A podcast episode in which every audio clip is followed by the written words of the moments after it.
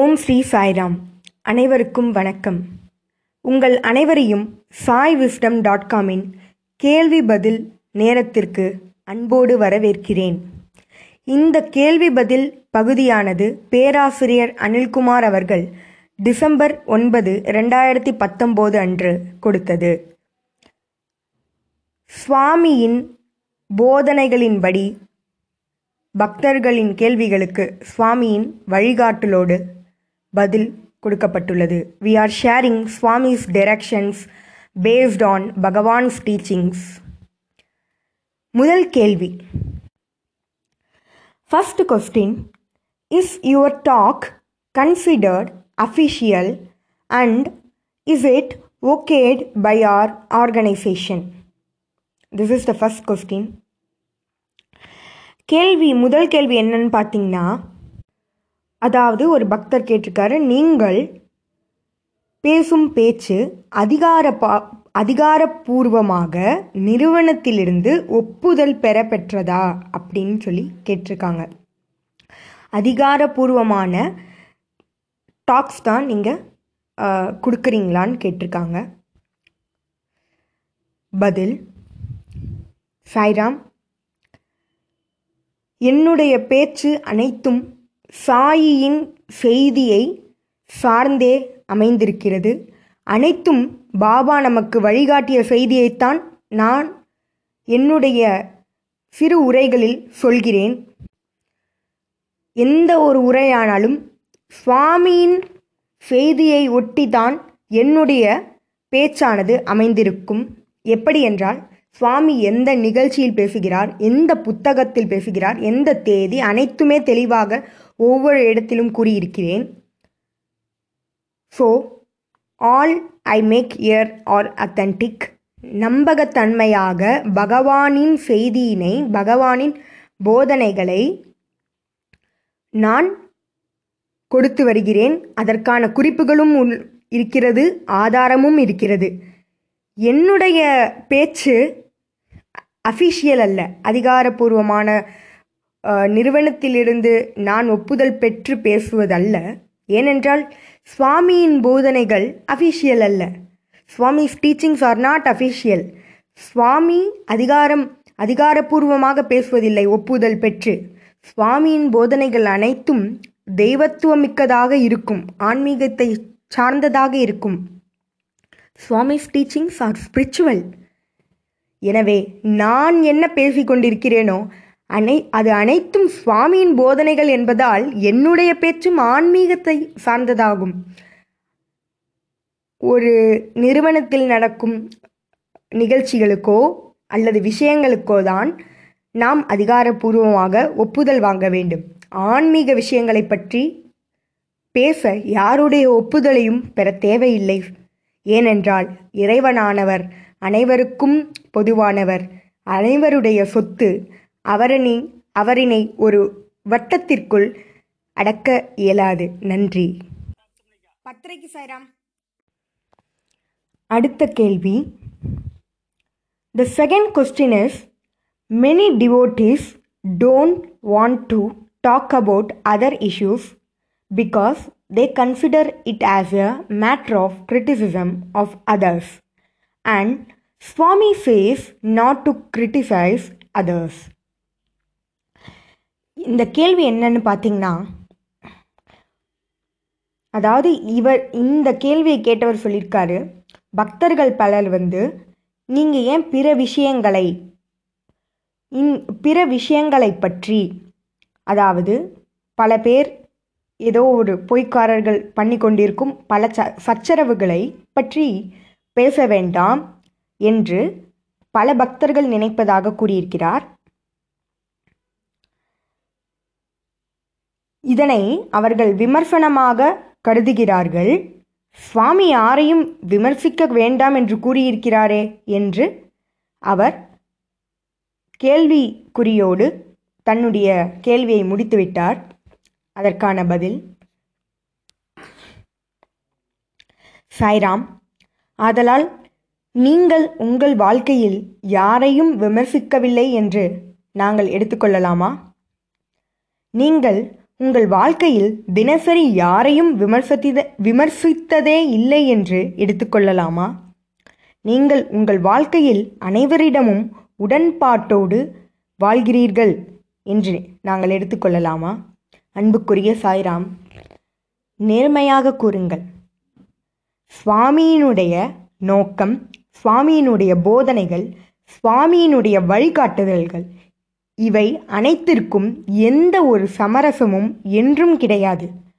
அது சத்தியம். அதை நாம் வழிகாட்டுதலால் அது விமர்சனமாக கருதப்படாது. No compromises Sairam. நாம் இந்த பிரச்சனையை நேருக்கு நேராக எதிர்கொண்டுதான் ஆக வேண்டும். அணுகுமுறையில் எந்த ஒரு சமரசமும் கிடையாது சாய்ராம். சுவாமியினுடைய வழிகாட்டுதல் என்பதால், சுவாமியினுடைய போதனைகளை நாம் சொல்வதால் எந்த ஒரு சமரசமுமே கிடையாது. இது விமர்சனம் என்று பொருள் அல்ல. சாயி காட்டிய பாதையினை பக்தர்களுக்கு காட்டக்கூடிய ஒன்று. இது விமர்சனம் அல்ல. ஏன்னா கிரிட்டிசிசம் இஸ் நெகட்டிவ். விமர்சனம் எதிர்மறையானது, வழிகாட்டுதல் என்பது நேர்மறையானது. Showing the direction is positive. சுவாமியை பற்றி கூறுவதால் இது முற்றிலும் பாசிட்டிவ் தான். நன்றி. Third question. God is everywhere, so it is okay to go wherever you want, including that place, as God is there too. What is Swami's response? கேள்வி என்னவென்றால், கடவுள் எங்கேயும் இருக்கிறார், அப்படி என்றால் நாம் எங்கு வேண்டுமானாலும் செல்லலாம் அல்லவா? ஏனென்றால் கடவுள் அங்கும் தானே இருக்கிறார். சுவாமியினுடைய பதில் இதற்கு என்ன? அதாவது கடவுள் எல்லா இடத்திலும் இருக்கிறார், அப்படி என்றால் அந்த இடத்திலும் தானே இருக்கிறார். இதற்கு சுவாமியுடைய பதில் என்ன அப்படின்றது இந்த பக்தருடைய கேள்வி.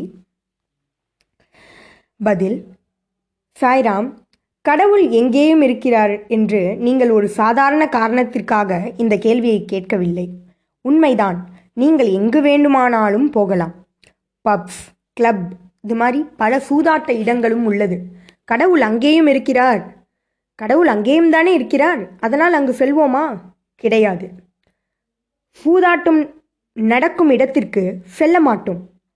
லாஸ் விகாஸ் என்ற அமெரிக்காவில் புகழ்பெற்ற இடம் சூதாட்டத்திற்கு பெயர் போனது. அங்கும் தானே கடவுள் இருக்கிறார் என்று நாம் அங்கு செல்வோமா? இல்லை. அப்படி சென்றால் அது ஒரு நொண்டி சாக்கு தான்.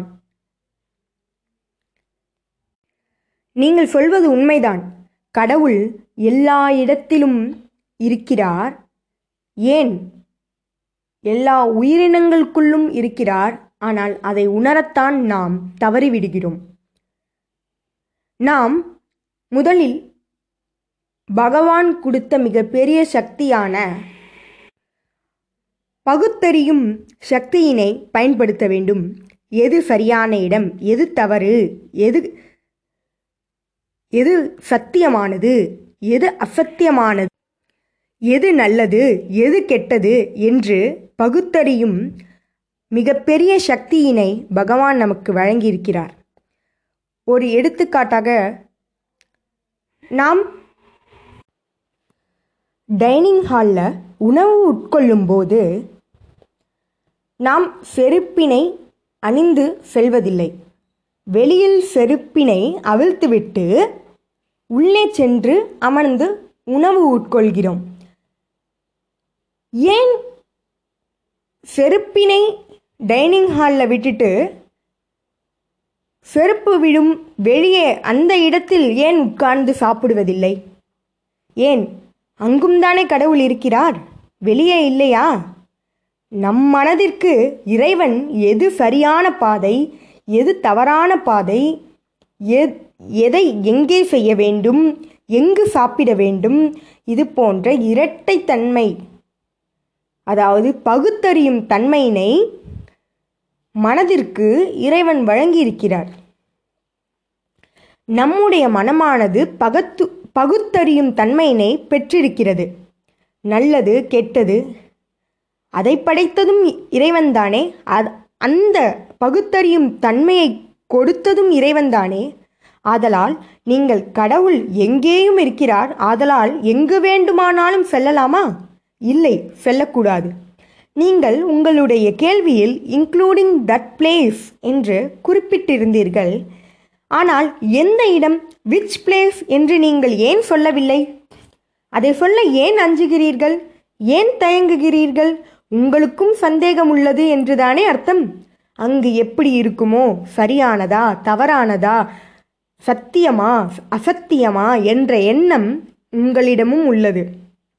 அது சரியான ஒன்றுதானா, அவர்கள் கூறுவது பொய்யாக இருக்குமோ என்ற தயக்கம் உங்களிடம் உள்ளது. எனவே உங்களுடைய மனசாட்சி மறைமுகமாக உங்களை தடுத்து கொண்டிருக்கிறது. நீங்கள் உங்கள் கேள்வியில் வாட் இஸ் சுவாமிஸ் ரெஸ்பான்ஸ் என்று கேட்டிருந்தீர்கள். சுவாமியின் பதில் என்னவாக இருக்கும்?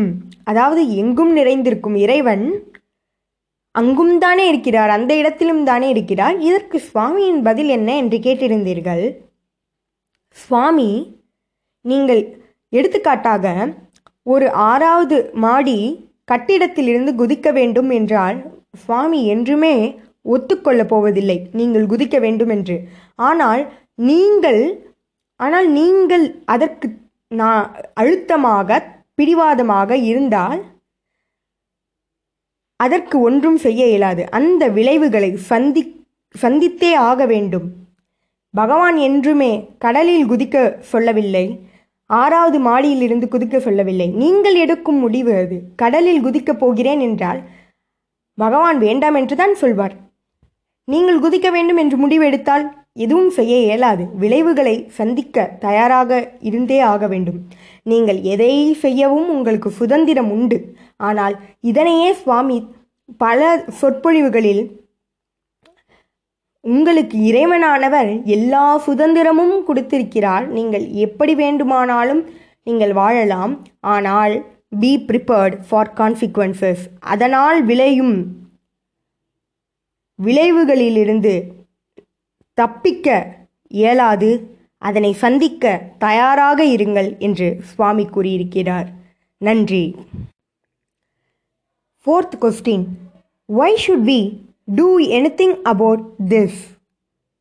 Bracket meaning about the other group. Bracket closed. Leave it to Swami. Let him take care of it. It is his problem, not ours. கேள்வி என்னவென்றால், இந்த பக்தரின் கேள்வி என்னவென்றால், அதர் குரூப்பை பற்றி, அதாவது பிற குழுவினை பற்றி ஏன் விவாதிக்கிறீர்கள்? சுவாமியிடம் அதனை விட்டுவிடுங்கள், அதை அவர் கவனித்துக் கொள்வார், அது அவருடைய பிரச்சனை, நம்முடையது அல்ல என்று கேள்வியை சொல்லியிருக்கிறார். பதில் நல்லது, மிகவும் வேடிக்கையாக உள்ளது. நாம் இந்த குழுவினை பற்றி கவலைப்பட வேண்டாம் என்று கூறியிருக்கிறார். நண்பனே, இது ஆன்மீக கேள்வியா அல்லது தினசரி பிரச்சனை, உங்கள் உலக வாழ்க்கையில் ஏற்படும் பிரச்சனை பற்றி சொல்கிறீர்களா என்று தெரியவில்லை. இது ஆன்மீக கேள்வி அல்ல, அது தெளிவாகிவிட்டது இப்பொழுது. ஏனென்றால் நீங்கள் இட் இஸ் இஸ் ப்ராப்ளம், சுவாமியினுடைய பிரச்சனை என்று கூறியுள்ளீர்கள். முதலில் இறைவனுக்கு பிரச்சனைகள் எதுவுமே இல்லை. அப்படி ஏதேனும் இருந்தால் அது நாம் தான். நாமே அவருக்கு நிறைய பிரச்சனைகளை கொடுத்து கொண்டிருக்கிறோம். அவருக்கு என்று எந்த ஒரு பிரச்சனையும் இல்லை. அவர் அனைத்தையும், இந்த பிரச்சனைகளையெல்லாம் கடந்தவர், இந்த உலக விஷயங்களையெல்லாம் கடந்தவர் இறைவன். நீங்கள் கேட்டிருந்தீர்கள், why should we do anything about this?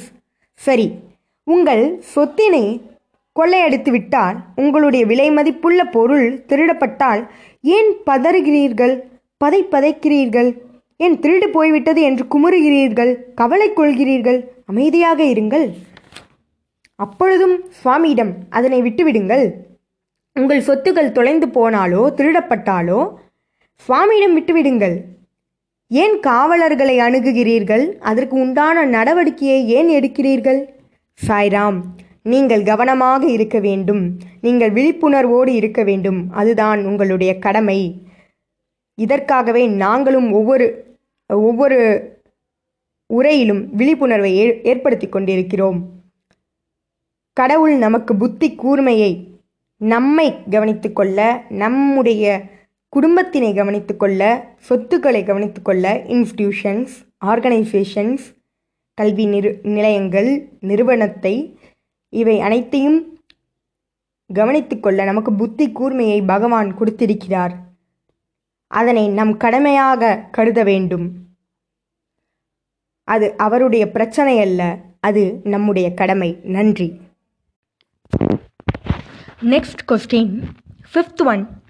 They do such good seva, so that's why I'm going there. இவருடைய கேள்வி என்னவென்றால், அங்கு நல்ல சேவை செய்கிறார்கள், அதனாலேயே நான் அங்கு செல்கிறேன் என்று கூறியிருக்கிறார். இதற்கான பதில், shall we go wherever good is done? எங்கெல்லாம் நல்லது செய்கிறார்களோ அங்கெல்லாம் நாம் செல்வோமா? பல ஆன்மீக நிறுவனங்களும், பல கிறிஸ்துவ அமைப்புகளும், பல அரசாங்கம் சாராத அமைப்புகள், பல மக்கள், பல அமைப்புகளில் ஒரு நல்ல சேவையை செய்து கொண்டிருக்கிறார்கள். அதில் எந்த ஒரு மாற்றமும் இல்லை. ஏன் நாம் அங்கு செல்லாமல் இருக்கிறோம்? Why don't we go there? சுவாமிக்கு அர்ப்பணம் செய்து நாம் ஒரு செயலை செய்வதே சேவையாக நாம் கருதுகிறோம். அதுவே சாயின் வழிகாட்டுதல் கூட சேவை பெரிதல்ல. அதன் உள்நோக்கம் மிகவும் முக்கியம். சேவையை நம் சாதனாவிற்காக செய்தால் அது சேவை அல்ல, ஃபார் ஃபேக். அதை வெறுமனே ஏதோ நம்முடைய புண்ணியத்திற்காக செய்வது. ஆனால் சாயி கோட்பாடுகளை பின்பற்றி செய்யும் சேவைக்கும் பிற இடங்களில் செய்யும் சேவைக்கும் நிச்சயம் வித்தியாசம் உண்டு. பிற இடங்களில் இதை ஒரு விளம்பரத்திற்காக செய்கிறார்கள், அதை ஒரு வாய்ப்பாக பயன்படுத்தி கொண்டிருக்கிறார்கள், பிறரை ஏமாற்றுவதற்கு அதனை பயன்படுத்தி கொண்டிருக்கிறார்கள், மற்றவர்களின் உணர்ச்சிகளோடு விளையாடி கொண்டிருக்கிறார்கள். ஆனால் சாயி கோட்பாடுகளின்படி சேவை செய்வதே மிகவும் சிறந்தது. எந்த வழியில்? சாய் வழியில் சேவை செய்ய வேண்டும். அதுவே மிகவும் முக்கியம். எல்லா இடங்களிலும் சேவை நடைபெறுகிறது. ஆனால் சாயி கோட்பாடுகளின்படி நடக்கும் சேவைக்கு நிச்சயம் மற்றதை ஒப்பிடும் பொழுது இதுவே நிதர்சனமான சத்தியமான சேவையாக அமையும். சேவை செய்வதை விட அதனை செய்யும் வழி மிகவும் முக்கியம் என்பதை உணர வேண்டும். சாயின் கோட்பாடுகளை பின்பற்றும் பொழுது அந்த சேவையானது நம்மை தூய்மைப்படுத்தும், நம்மை சரியான பாதையில் இட்டு செல்லும், நம்மை தெய்வீக நிலைக்கு உயர்த்தும்.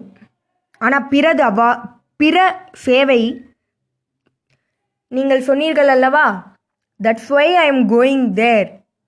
நீங்கள் அங்கு செய்யும் சேவை சாயின் வழி அல்ல என்பதை உணர வேண்டும்.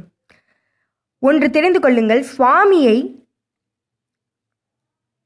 அணுக, அவர் கூறிய வழியில் நடக்க, நாம் அவர் சொன்னதை நிச்சயம் கட்டாயம் நாம் நடைமுறைப்படுத்த வேண்டும். சுவாமி என்ன சொல்லியிருக்கிறார்? Collecting funds condemned by Swami. ஒரு நிதி வாங்கி, டொனேஷன் வாங்கி எந்த ஒரு சேவையையும் செய்யக்கூடாது என்று சுவாமி சொல்லியிருக்கிறார். இது சாயின் கோட்பாடு. இதுபோல பகவான் சொன்ன கோட்பாடுகளை நடைமுறைப்படுத்தியே சேவை செய்ய வேண்டும். எனவே சாய் வழி செய்யும் சேவையே சத்தியமானது. நன்றி. Sixth question. Everything is God. It is all God. So why should you oppose it? ஆறாவது கேள்வி என்னவென்றால், எல்லாமுமே தெய்வீகம், எல்லாவற்றிலுமே கடவுள் இருக்கிறார், பிறகு ஏன் அங்கு செல்வதை எதிர்க்கிறீர்கள்? ஆம், எல்லாமுமே கடவுள். ஆனால் நாம் அந்த நிலைக்கு உயர்ந்து விட்டோமா என்றால் இல்லை.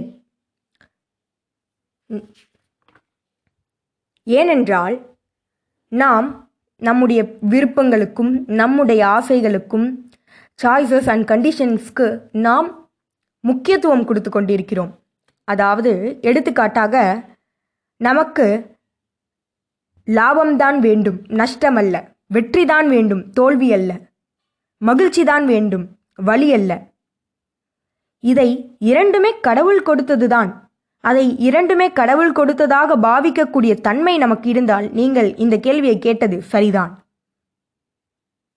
நீங்கள் இந்த இறப்பு பிறப்பு இரண்டையும் சமமாக பாவிப்பவரா? இரண்டுமே கடவுள்தானே.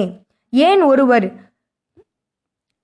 ஒரு குழந்தை பிறக்கும் பொழுது துள்ளி குதிக்கிறீர்கள், ஒருவர் இறந்த பிறகு அழுது கொண்டிருக்கிறீர்கள்?